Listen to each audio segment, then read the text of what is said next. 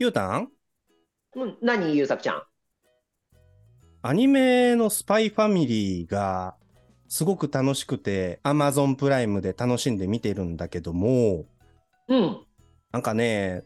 一部の人にすっごい怒られるんじゃないかなっていうことに気づいてしまって、はい。で、気づいたらもうそうとしか思えなくなってしまったので、うん。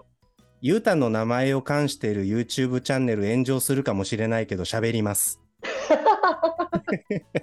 燃やしに来たのね。じゃあ、燃えていこうじゃないか。やってやろうぜ。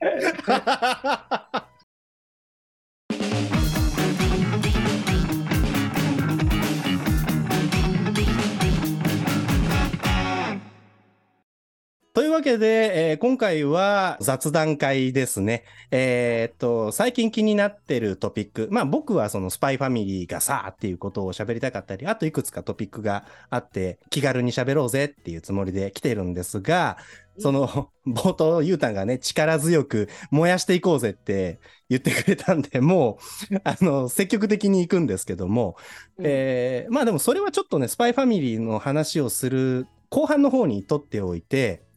で、アニメ版スパイファミリーについて誰かと喋りたかったこと、全然なんかあのすごいことじゃないんですよ。いいよねっていうことをあの誰かに押し付けたかったので、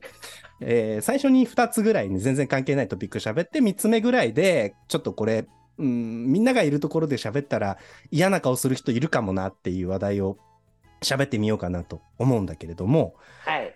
えー、ゆうたん、スパイファミリーのアニメ見ている人だっけ？見てないんだっけ？見てないんだよね。見てないんだね。見てないんだよ。えーっと、そうか。じゃあ、あの、1個目、じゃあ、あんまり響かなさそうなやつからいくよ。おおおおどんどん来い。あの、スパイファミリーの主人公のロイド・フォージャーさんは、もともとイギリスっぽい国ウェスタリアの諜報員なわけですよ。だから、ジェームズ・ボンドなんだよね。うんうん。で、彼は、えー、黄昏というコードネームで戦って、日々戦っておりまして、本名は捨てているわけです。うんで、彼の、えっ、と、所属している組織、ワイズだったかな？っていう組織には、まあもちろん他にも諜報員が大勢いて、後輩なんてのもいるわけですよ。うんうんうんうん。で、後輩ちゃんがアニメ2期になってきて、はい。うん、準主要キャラぐらいに来ているわけなんですね。おうほうほうほうほうほで彼女のコードネームは、まあ女の子なんだけど、彼女のコードネームはとばりさんと言いまう。すと。ばりさん？とばりさん。えー、っと、名前、なんつってたっけな？世を忍ぶ仮の名前。えー、あー忘れちゃった。もうととばりちゃんでいきます。で、うんとばりちゃんはすっごい仏頂面というか、ポーカーフェイスなお姉さんなんですよ。あ、そうなんだ。はい。で、あの、ロイドさんの奥さんの役をやっている夜さんは、すごく表情豊かで、動きも大きい、すごいこう、なんていうの、まあ、わちゃわちゃしているお姉さんなんだけれど、それとはすごく対照的に描かれているわけですね。髪も白いし、肌も白いし、釣り目で、とっても静か。そして仕事もめっちゃできると。そういうとばりさんなんですよ。できる人ですね。できる人なのよ。えーできる人なんだけど、ポーカーフェイスの裏で、黄昏さんのことズブズブに大好きなのよね。あら、黄昏さん、後輩にラブされてるんですか？そうなんですよ。なんかね、後輩がっちり仕込んでる時に、仕込んでるってそのトレーニングつけてる時に、うんうん。諜報員たるもの、表情は顔に出すなって言ったら、黄昏さんを共振している戸張さんは、分かりました、死ぬまでポーカーフェイスで言いますって言って、一生懸命ポーカーフェイスなんですよね。えー、バカなのかな？まあまあまあ、そこはあの、作品のね、ギャグのエッセンスっていうことなんだけど、まあそこまででも、おうんそこまであの本当に黄昏さんにもう続婚というか、もう宗,、宗教みたいな感じ、信者だね、信者。うん、ぞっこん首ったけっていうのを今風に書くとあんな感じだろうなって感じです。えで、ポーカーフェイスで、ロイド家、ロイド・フォージャーの、フォージャー家か、フォージャー家にやってくるんだけどね。で、世を忍ぶ仮の姿では、ロイド・フォージャーは精神科医っていう役柄で病院に勤めている。そして、戸張さんはその病院の事務員として社会に溶け込んでいるわけですよ。ー、ほうほうほうほう。だから、夜さんからすると、夫の同僚という立場なんですよね。で、はい少し前の話で、娘のアーニャが、えーっと、職場体験ということで、その病院に行っった時に虫眼鏡を忘れてきたので、それを届けに来るという体で、ポージャー家にやってくるんですけども、戸張さんは、黄昏さん大好きなので、夜さん的なわけ。はいはいはいはい。そうなっちゃうね。そうなんですよ。で、娘のアーニャはテレパスなので、戸張さんの頭の中が見えるわけ。うん。そしたら、ポーカーフェイスの、えっ、と、戸張さんの後ろに、漫画だと、スー、キーっていうのが2コマにわざわざ分けて書かれるのよ。アニメの方だと、それが大きな動きを伴って、ずっとスキスキスキスキスキスーキーって、その、表で喋ってるすごいトーンの低い声に対して、めっちゃハイテンションな、えー声優さんの表、演技で絞られるわけね。で、それがもう、あの、お腹いっぱいすぎて、アーニャが光の中に消えるみたいな演出もあるんですが、はい。その戸張さんがもうとにかく可愛いと。で、うんとにかく可愛いんだけど、戸張さんはね、その、気づいてしまうんですよね。ロイドさん、だから黄昏さんだよね。ロイド役を演じてる黄昏が、完璧に自分の役割を演じきるんだって教えてくれた、その黄昏さんのことをずっと見ていたので、ポージャー家のほんのちょっとした生活の場面を営んでいる瞬間に、抜け目のない演技と、ほんのわずかな本音がそこにあることが分かっちゃうの、戸張さんには。うーん。だからもう、どうしようもないのよ、戸張さんには。本当は自分が奥さん役でそこに行って、仕事をこなしながら、憧れの先輩との距離を詰めたかったんだけれど、うんその役割はもう動かさないって組織のボスに言われちゃってる。ああ。つまり、この、この仮初めの過程は、とりあえずこのミッションが終わるまでは公開させてはならん。そうなんですよ。で、どうやらミッションが終わっても、黄昏先輩ここに居続けてしまうのではっていう一躍の不安みたいなのも見えてくるわけ。あらあら、これはなんか、ちょっと悲しい結末になりそうですね、戸張さん。そうなんですよ。だからもう完璧にポジションとしては絶対に報われないサブヒロインなのよね。うーん。だからおそらく報われないんですよ。そうだね。で、おそらく報われないんだが、で、ここから次のトピックに入るんですよね。そのうん2のトピックに入るんだけど、スパイファミリー私が大好きなのは、主要キャラが必ず何か一つその人なりの寂しさとか、大きな欠落を持ってるっていうことなんですよね。うんうんうん。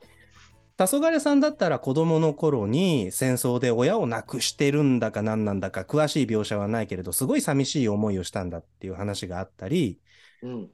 夜さんの方はやっぱお父さんお母さんがいなくって、自分が一人で弟を育てていくために暗殺者っていう生き方を選ぶことになったっていう話があったり、うんあとはもうアーニャなんかまさにそのお父さんお母さんがいないのか捨てられたのか売られたのかわからないけれど、まあ信用ならない大人たちに囲まれて今やっと居場所を見つけたんだけど、心の中にはまだ寂しさがあるっていうことが折々表現されているし、周りの人たち、そのアーニャの友達のダミアン・デズモンド君っていうお友達は、えーと、デズモンド総裁っていう黄昏のターゲットになっている国家統一党総裁の次男なんだよね。優秀なお兄ちゃんがいて、次男として自分もお父様に認められたいんだけど、なかなか振り向いてもらえないっていう男の子とお父さんの中の満たされない悲しさというのを持っていれば、うん。夜さんの周りの女の人たちは、やっぱりこう男性をステータスとして見ていて、自分の彼氏よりも夜さんの旦那さん、黄昏さんがあまりにもイケメンであまりにもスマートだからそこに嫉妬しちゃうとかっていう、すごい俗っぽいところの感情も表現されている。だから本当にね、折々出てくる人たちがみんな漫画的にキャラは立ってるんだけど、それぞれの寂しさを持っているっていうことが僕にはすごく、うんリアリティっていうと違うんだけれど、そのキャラクターを好きになれるフックの一個になるわけですわ。そうだよね。その、完璧超人は、ね、実際の社会では、現実社会ではいないわけでして、うん。現実社会のみんなも何かしら、他の人からしたらさ、見たら、この人完璧だなって思うような完璧な方でも多分何かしら満たされてないところだったり、っていうか満たされることなんてきっとないんだよね。って思っちゃうから、創作物である、うんフィクションである中で完璧なものを作れるにもかかわらず、そこをあえてうんかけさせているっていうのは、なんか現実味にを帯びてくるよね。こっち側の雰囲気があるよね。そうなんですよ。だから僕、ワンピースのルフィには一切共感できないんだけど、うんあの、スパイファミリーとかはもう共感しまくり。で、誰、これ、あの、この傾向はね、鬼滅の刃あたりからあるような気がしていて、鬼滅の刃ってもうとにかく出てくる鬼に共感しまくれちゃうので、えかまど炭治郎っていう主人公が成人すぎるんで、彼には共感できないんだよね。彼が出会っていくいろんな人たちに共感していって、俺を見つけたっっていうことができる作品だったような気がするし、いつかゆうたんが配給も見れば誰か推しができるっていう話をしていたけれど、それもやっぱ近い。一人のキャラっていうのをきちんと掘ってたら、必ずそこにはその人の持っている凄さとか、だらしなさとか、寂しさとか、優しさ、強さみたいなのが見えてくる。っていうのがきっちり描かれているので、スパイファミリーは私大好きなんですけども、その黄昏さんに対して恋心を秘めている。でもそれは、黄昏さんが自分に仕込んでくれた諜報員としての哲学や生き方っていうものに反してしまうわけ。その自分があなたのことが好きだって騒いでしまうということは。あ、そっか、そうなるんだ。そっか、そっそうなか。んですよ。なんで、その戸さんは自分の大好きな黄昏先輩が教えてくれた哲学の檻の中で今もがいているんですよね。あで、やっとその地下テニス大会っていう面白い一フレーズがあって、その後にその公園で遊んでた夜さんにテニスで挑む。せめてここぐらいで私勝ちますからっていう顔して挑むんだけど、夜さんフィジカルモンスターなので、ーそうだね。ポンと上に上げたボールをシュッてラケットで打つと、ボールがサイの目になって地面に落ちるんですよね。で戸張さん、何今の現象はって言ってあわあわしてる間に、じゃあ次はボールが切れない程度の強さでって言ってヒュッて投げると、青白い光を放ちながらテニスボールがまっすぐ飛んでくるんですよね。綺麗とか言ってるうちに、ボールが目の前まで迫ってくるんだけど、でもなんとか反応して打ち返そうとするラケットは粉々に砕かれて、ボールは後ろにある公園の大きな木を揺らすわけですよね。えっと、ペニヌかな。テニヌでね、それはテニヌです。はい。っていう、まあそういうすごく、うん、リアルなところと漫画的なところのギャップがすごいのもままたいい、いいところなんだけどさ、うんうんそのシシティハンターのね、そのハンマーいつもどこから出してんの的なことですよ。そうだね。そういうバランスはやっぱりいいよね。そうそう。で、うんそこでテニスに負けた、テニヌに負けた戸張さんが、ロイドさんを送ってきていた車に乗って帰るんだけど、その中で初めてぐずぐずに表情崩れて泣いちゃうの。次は絶対負けないぞ、夜ブライアンって、夜フォージャーって絶対呼ばないんだよね。夜ブライアンって夜さんの旧姓の方の名前でずっと呼んでいるんだけど、それで、泣き言というか、捨て台詞を吐きながら、車がこうブーンってアニメっぽくまた走って消えていくんですよね。すごいギャグとして書かれているから、さらっと流せるんだけど、あんだけ常にポーカーフェイスを崩しませんって言っていた戸張さんが、最後の最後に涙ぐずぐず流して表情崩して車の運転乱しながら走り去ってくって結構えげつないこと書いてるなこの人って思ってそれがもうね辛くって辛くって私。よでも夜さんは夜さんで幸せになってほしいのでちょっと黄昏2人に増えてこいって思っているんですけども。さすがにね、何でもできる黄昏さんでも、2人に増えるのは無理じゃないかな。無理かな黄昏さんのスケジュール感じ能力をもってすれば同僚と嫁さんと二重生活とかできないかな まあっていうのがそのトピック2だよね。トトピックトピック1が、戸張さん可愛かったんだっていう話と、トピック2が、こう、キャラクター全員が何かしら寂しさ持ってるっていうのがすごいいいよねっていう話と、そこから戸張さんにつつないでくると、その地下テニス大会のシリーズの最後の戸張さんの表記は、あの演出は逆っぽかったけど、すごい悲しいよねっていうね。話ですね。で、三つ目、なんか一部の人から怒られちゃうかもしれない話なんだけど、うん。あの、奥さんや、奥さんの夜フォージャー。うん夜さんね、あの、暗殺者やってますっていう夜さんなんだけど、僕、夜さんね、サイコパスの軽度の知的障害者だと思ってんのよ。は、はあ。まず夜さんがうん暗殺業を始めた時って、まだ全然子供なのよね。うん、うん、うん、うん。具体的に何歳とは描かれてないんだけれど、まあなんか、全然中学生とか、下手したら小学生ぐらいだから10代前半な書かれ方してんですわ。うん。で、初めて、その人殺しの仕事をして、暗殺の仕事をして、帰ってきた時も、帰り血いっぱいに浴びてニッコニコなのよね。おお、怖いね。で、その人を殺めることに対して、何の躊躇も感じていないし、うーん、だからさ、そ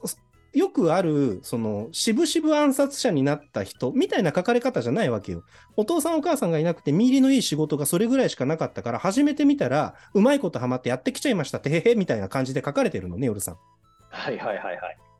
あの黄昏さんでさえ人を殺めるっていうことにはいくらかの覚悟をしてるっていう描写があるし、劇中ではまだ誰も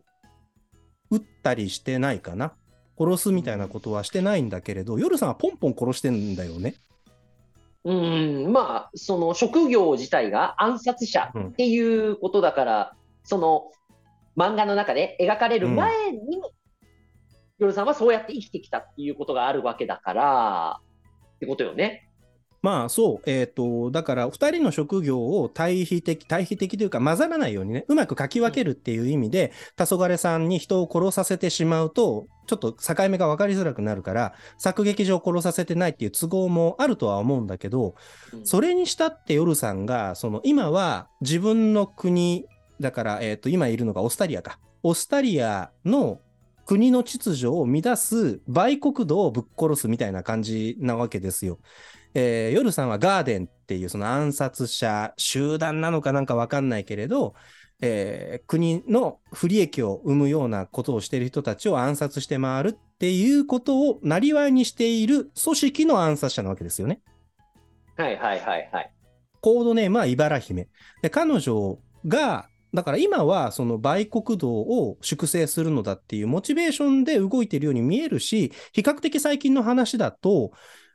これが私にとって家族を守ることなんだっていう落としどころは見つけたっぽいんだけど、それにしたってその子供の頃からの人を殺めたということへの、うーん、戸惑いのなさ。うん。そこにはサイコパス的な要素が見え隠れするし、うん。あとはね、あの、夜さんお料理できない人なんですよ。はいはいはいはい。で、暗殺に入る時のことを、なんか、アーニャの職業体験の時に、母の仕事を教えてほしいってなったら、あの人一応役所で事務員やってるんだけど、本業は暗殺者なわけで、暗殺者の方の仕事の職業体験させるのみたいな妄想が一瞬始まるのよね。うん。で、その中で、どこに誰が何人ぐらい、どのように配置されているかは、組織の人が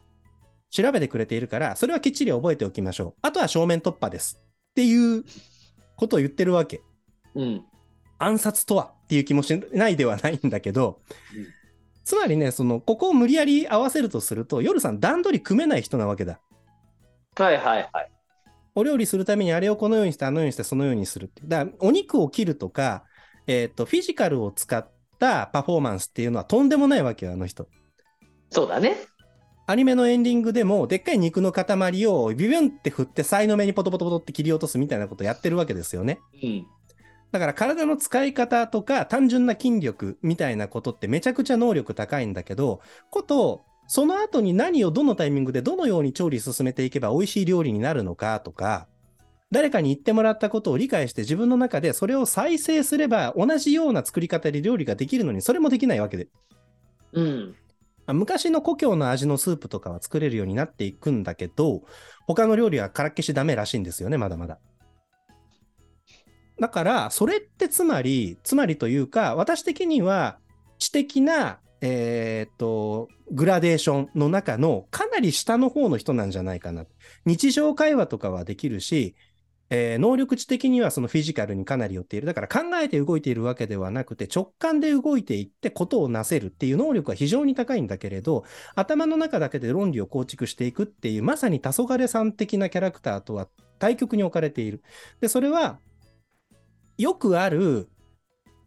私とにかく考えても分かんないから動きますっていう元気印なキャラクターとして受け取るには、やや常軌を逸しているような印象があるんですよね。漫画の中のコメディ的な演出を加味したとしても、彼女のサイコパスぶりと、うーん、あとその、容量の悪さうん。は、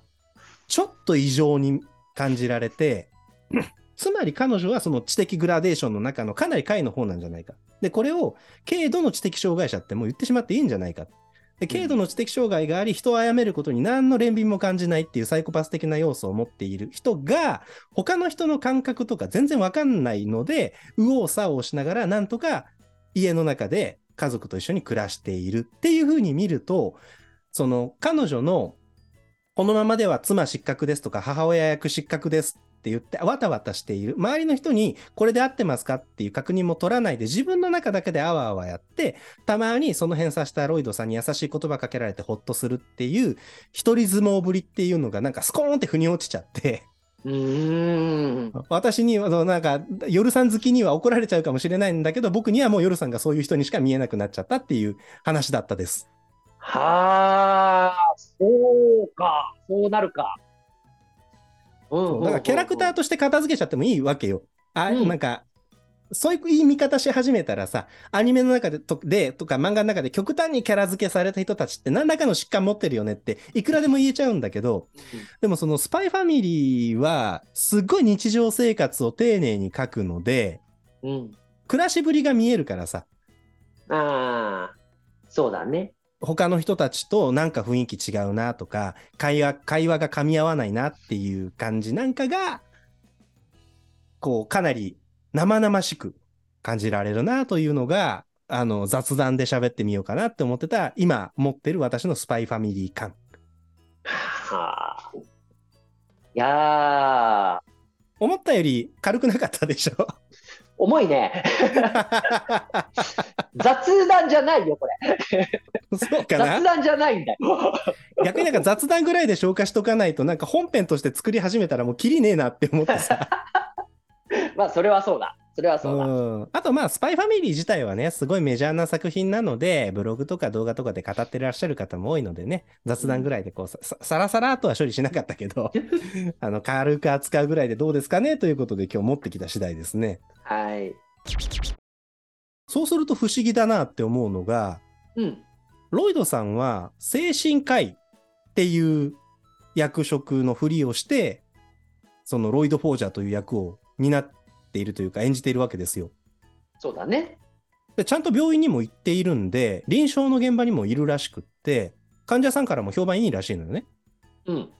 で、箱庭療法っつってさ、その箱庭って砂場みたいな箱の中に人形とか、まあ、マテリアルをどんな風に並べたら、その人の中の深層心理が見えるみたいな治療方法というか、観察方法か、検査方法があって、それを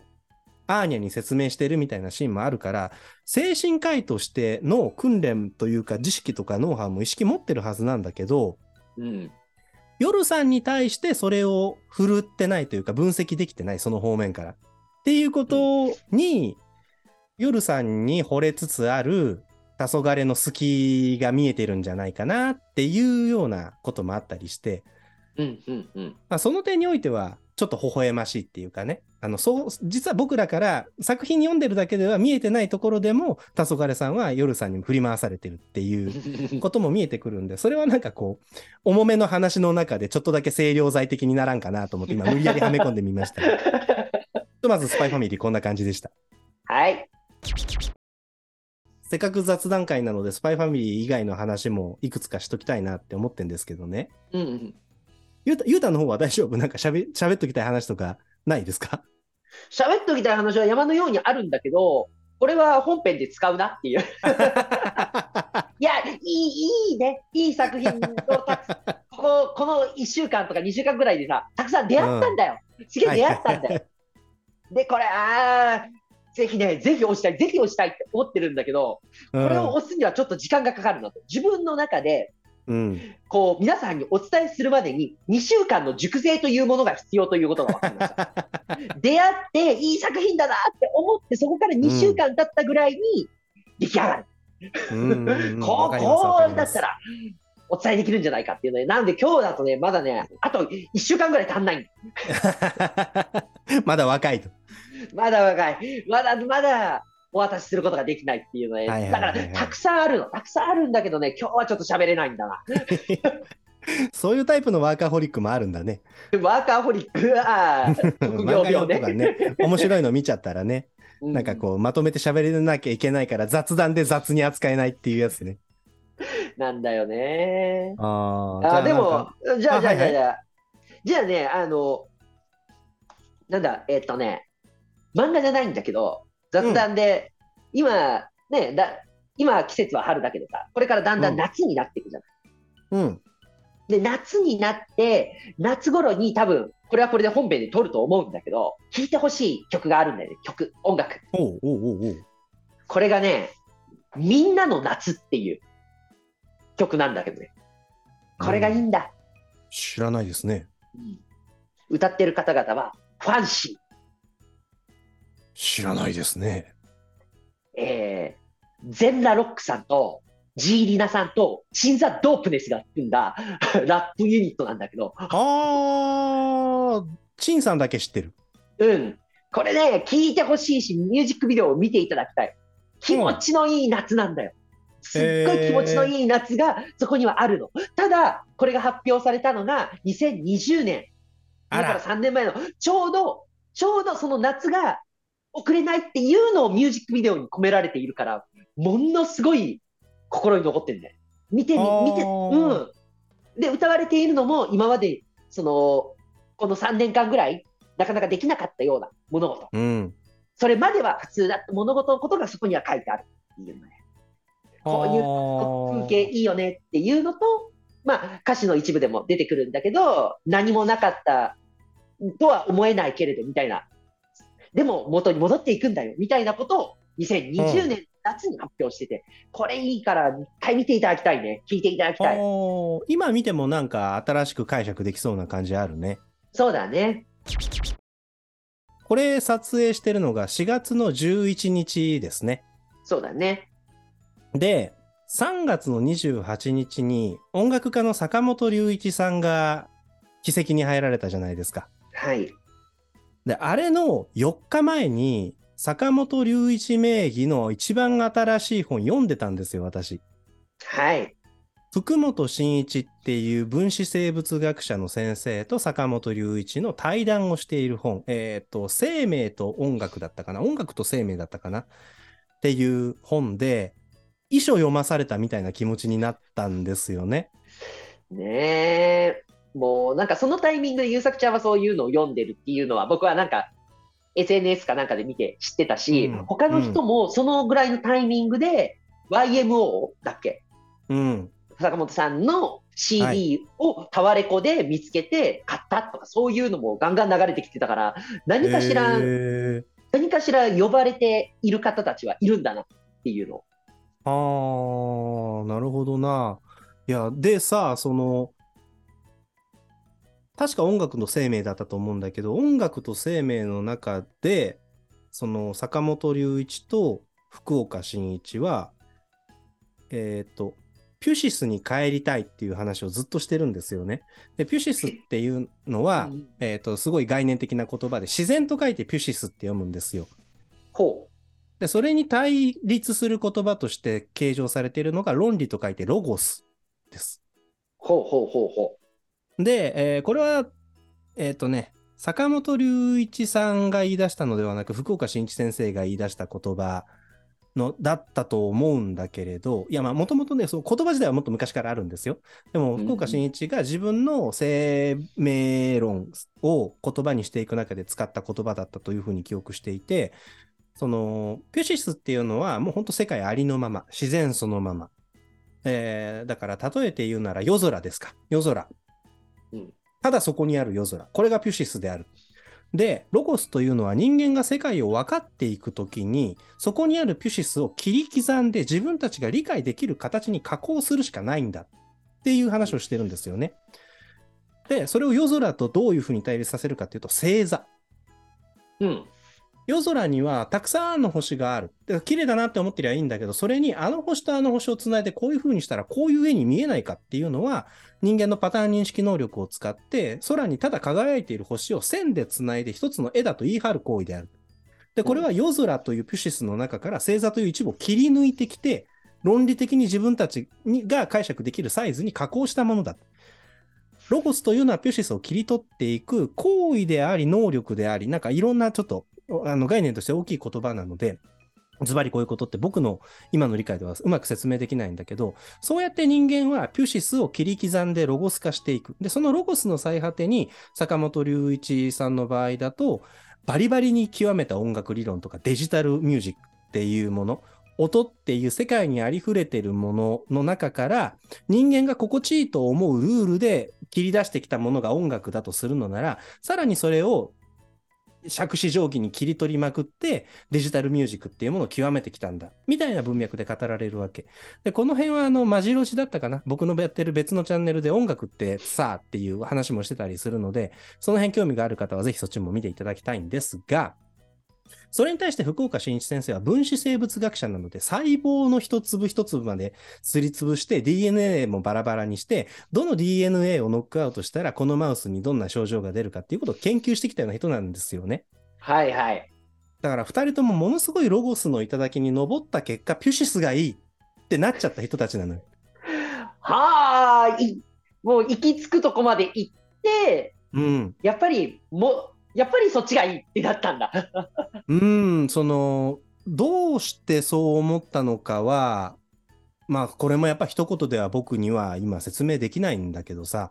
うんうん、でもその福岡先生の著書の中に、生生命だ、命は分けても分からないっていう本があって、なんかそのフレーズがまたいろんなものを物語ってるなって思うんですけど、うんで、坂本龍一の方は晩年はね、なんていうタイトルか忘れたけど、一回音楽の一回性みたいなことをすごい大事にし始めていた時期があるんだよね。一回性。音楽って繰り返される要素があるんですよね。音楽を作る時も、ポップミュージックとか見てるとわかるけど、同じパートが繰り返されてるなっていうとこ結構あるじゃん。はいはいはい。ありますね。歌物だったら歌詞は展開していくから、まあ、あまりそうは見えない、聞こえないかもしれないんだけれど、バックバンドがやってる音としての仕事なんか見てると、さっきと同じこと繰り返してるなっていうことがあるんだけど、繰り返すのではなく、今その瞬間にしかない音がすごく恋しくなってきたみたいな話を坂本龍一先生されてるわけですよ。はい。だからもうね、最後の方では極まってきちゃって、その、坂本龍一の新しい音源を買ったら、壺かなんかが届いて、その壺にはこれを割れっていうメモが貼られていて、割った瞬間の音が、今回あなたが買った音楽だって言い張るみたいなことが 言われていても、何が何だか分かんないと。完全におじさんこじらせちゃってたんだけど、だから、うん。その壺を焼くための砂、土を取りに行くのも楽しいかもしれないとか言い出しててさ、すごいなあうわ極めてるね。さすがに、そ、すごいね。そう、だから端っこまで行って端っこまで行っちゃったなって感じがすごいじゃん。うーん。そう、電子音楽極めた後にそっち行っちゃうのかっていうさ、バウンドがすごいなっていうのがあったりして、うん。うんで、福岡先生の方はその動的平衡っていうね、福岡先生が提唱されている生命ってこうだろうっていう論を数学的、数式的に証明することが今、ライフワークだって言ってて、そっちはもう本当難しいので僕手つけないですけど、うんまあでもそんな話を聞かされていたからさ、その坂本龍一が亡くなった時に、ピュシスに果たして帰れたんだろうか、教授はって思ったんですよね。ああ。え、だからそのでも帰れたんじゃないの？いや、だからさ、そこってその答え出せないじゃん。その、ロゴスだ、ピュシスだっていう言葉さえロゴスなわけよ。いやー、ややこしいな。でも人間が物事を認識するときって、それ丸ごと受け取るってすごい難しいのよね。あ、そうだね。そうな言葉だってそうなんだよね。そのいろいろ漠然とある概念の中のこの範囲をこの言葉のがに意味づけるって恣意的に紐づけて使って喋ってるから言葉にした時点でいろんなものがこぼれ落ちちゃってるわけですよ。だから対面で喋るのと言葉だけでやり取りするんだと受け取れる情報量違うとかそのディスコミュニケーション起こりがちとかあるじゃん。そうだね。まあだからそのロゴスとピュシスと言ってる時点でそれはロゴス的世界の解釈なんですけどそうだね。ただそれを認知できるのは結局僕らが人間っていうフォーマットの中にいて自我を持って物事を認識するという能力を持ってるからじゃないですか。うん。だから、この体が活動を止めるということは、スピリチュアルのこと全部ほったらかして言うと脳みそは失われるわけだから、そこに坂本龍一の人格はないわけよ。うん。うん。うん。うん。うん。周りの世界は残り続けるか、僕、僕から見た世界は残り続けていて、その世界から教授は、んあの、奇跡に入るっていう形でいなくなった。じゃあ、彼の世界から見ていた、彼の世界観では、教授はピュシスに戻ったんだろうか。ピュシスに戻るというのは自身の消失ということなんだろうか。であればそれはその人にとってはピュシスに戻れたという実感が得られないわけだから、ピュシスもロゴスもない漠然としたところにに戻ったというのも違うかもしれない。そうなったというような表現なんじゃない、違うとこに行ったっぽいね。ロゴスでもピシシスでもないところにきっと。うーん、でもさ、言ったって言うからには、それはそこに教授の存在を認めている論になるじゃない。いやーもうね、そうなのよ、そうなのよ。もう、ごめんね、ゆうさくちゃん。この、わー、めんどくさいな、めんどくさいなっていうか、この頭の中でぐちゃぐちゃぐちゃってやるからさ、うわー、あっち行ってこっち行ってっていう話がなるなって思って、思い出したのが一個あるんだ。ちょっと、ちょっとごめんね。話させて、これ。はいはい、どうぞ。うん。どうぞ。あのね、ラーメンズのネタで、透明。人間の話があるの。はいはいはい。透明人間は、お前いると思うか？うん。うん。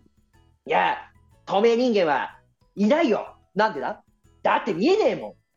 だ、じゃあ、なんでお前は透明人間は見えないって？思うんだそれは概念的に透明人間というものを認めているから、透明人間は見えないということになるんだ。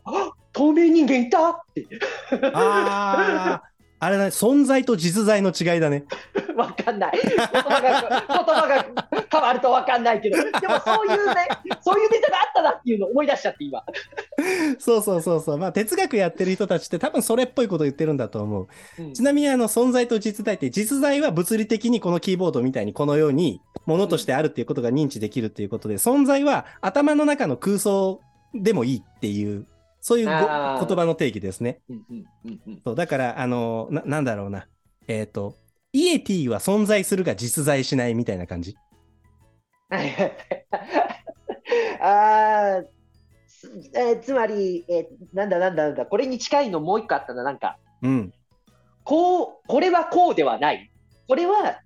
この現象はこれではないっていうのを証明するのは死ぬほどめんどくさいっていう のがあったな。うんうん。だから、えっと、語彙の定義みたいなものかな？その、かな？うん。えーだから山というものを定義せよって言われたら、山ではないもの、ではないものとしか定義できないっていそうう、そうそうあれだね。そう。そうそうそうそう。はいはいはいはいはいはい。今まあまあ的なことで、そういうふうに考えていくと、我々の好きなアニメとか映画とかさ、あのー漫画とかっていうのは、そもそも存在しかしなかったもの、作者とか編集者の頭の中にしか存在しなかったものに、実在を与えていく非常に高尚な哲学的作業なんであると。いうことが言えるかもしれなくって、そういうふうに考えていくと、ゲッターロボの実写化というのは、ゲッターロボとかゲッター戦っていう存在の、えー、なんだ、実在性というのが高まっていく。はいはいはいとはい。いうことなのかもしれない。あの、この雑談会の前にね、ゲッターロボ実写化するねって話を取ってきたんだけれど、そうだね。はい。ということなので、坂本龍一はピュシスに行ったかもしれないし、ゲッターロボは実在性を高めているかもしれないと。うんえーいうことで、たまに雑談会で話の主導権を握ると、こうやって燃やすかもしれないし、ゆうたん困らせるみたいな話ばっかりして、今日は僕すっきりしたので、終わってもいいけど、ゆうたんどうですか？ガス抜きまだいりますか？いやー、すっきりしたんだ。すっきりするんだ、これ。そこが一番びっくりだよ。想像してみ、こんな話日常生活で誰が聞いてくれるのよ。そうだね。ヨロさんって軽度の知的障害者だと思うんだよねとかさ、坂本龍一はピュシスに行ったかもしれないけど、行ったっていうのって今亡くなっている坂本龍一の人格の実在前提だよねとか、誰が聞くのよ、こんな話い。やー、めんどくさいねー。めんどくさい大人だねー。そりゃ聞かんよね。なかなか聞かねしゃしゃべる機会ないね、確かに。キャッチーさのかけらもないですから。まあこういうね、そのに誰か逃げられないやつを目の前に捕まえておいて、えー喋るみたいなことでしかね、あの、オチもつかないんですけど、今回は、あの、私はスッキリしました。デトックス終了です。あよかったよかった。ということで、えーもう大丈夫ですね。早く終われって感じですかね。はい。ということで、えっ、と、今の話、俺も混ざりたいぞという稀有なあなた、えー心よりお待ちしておりますので、俺はここにいるぞとコメント欄に書き込ん、ぜひ書き込んでください。えーそんな感じで、今回の雑談会終わっていこうと思います。ありがとうございました。ありがとうございました。